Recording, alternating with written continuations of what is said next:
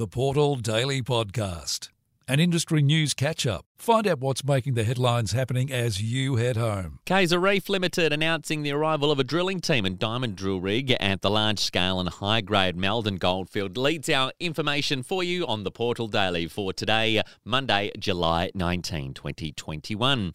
Yes, the arrival of the drilling team and diamond drill rig at the large scale and high grade Maldon Goldfield has been received alongside the regulatory approvals to commence drilling on the granted mining lease. And once the ongoing diamond drilling has been been completed at the operating high grade A1 mine, Kaiser intends to expand exploration at Maldon with the second diamond drill rig. The initial drilling program will target regions identified as being close to the existing underground development and with historical encouraging results and with historical encouraging results within the Union Hill decline. Also, making some headlines over the course of the weekend is the lockdown that's happening in New South Wales, and the CFMEU and the wider industry out of New South Wales have been fighting to keep construction open and operating under COVID safety protocols and procedures that minimise risk during the pandemic.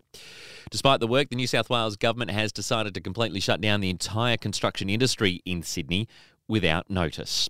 The construction workforce is one of the biggest in New South Wales and in the industry as well, and it's a critical part of the state and national economies. A maiden diamond drilling program is underway for Codrus Minerals as their program is set to test some prospective gold and nickel targets 20 kilometres north of Kalgoorlie. The 1,600 metre diamond drill program has now commenced at the Silver Swan South project, and Shannon Bamforth gave us some further details on a webinar today. The original program for Silver Swan South is 1600 metres, and we're looking at in the order of 400 metres per hole. We'd looked at two of those holes will be at Black Eagle, uh, one at Black Falcon, and one at Black uh, Hawk. Uh, we think that this first hole at Black Eagle will really be a, a monumental hole in our geological understanding of the project and being able to get that first hole, look at that and assess that hole and use that to vector us into where we want to drill.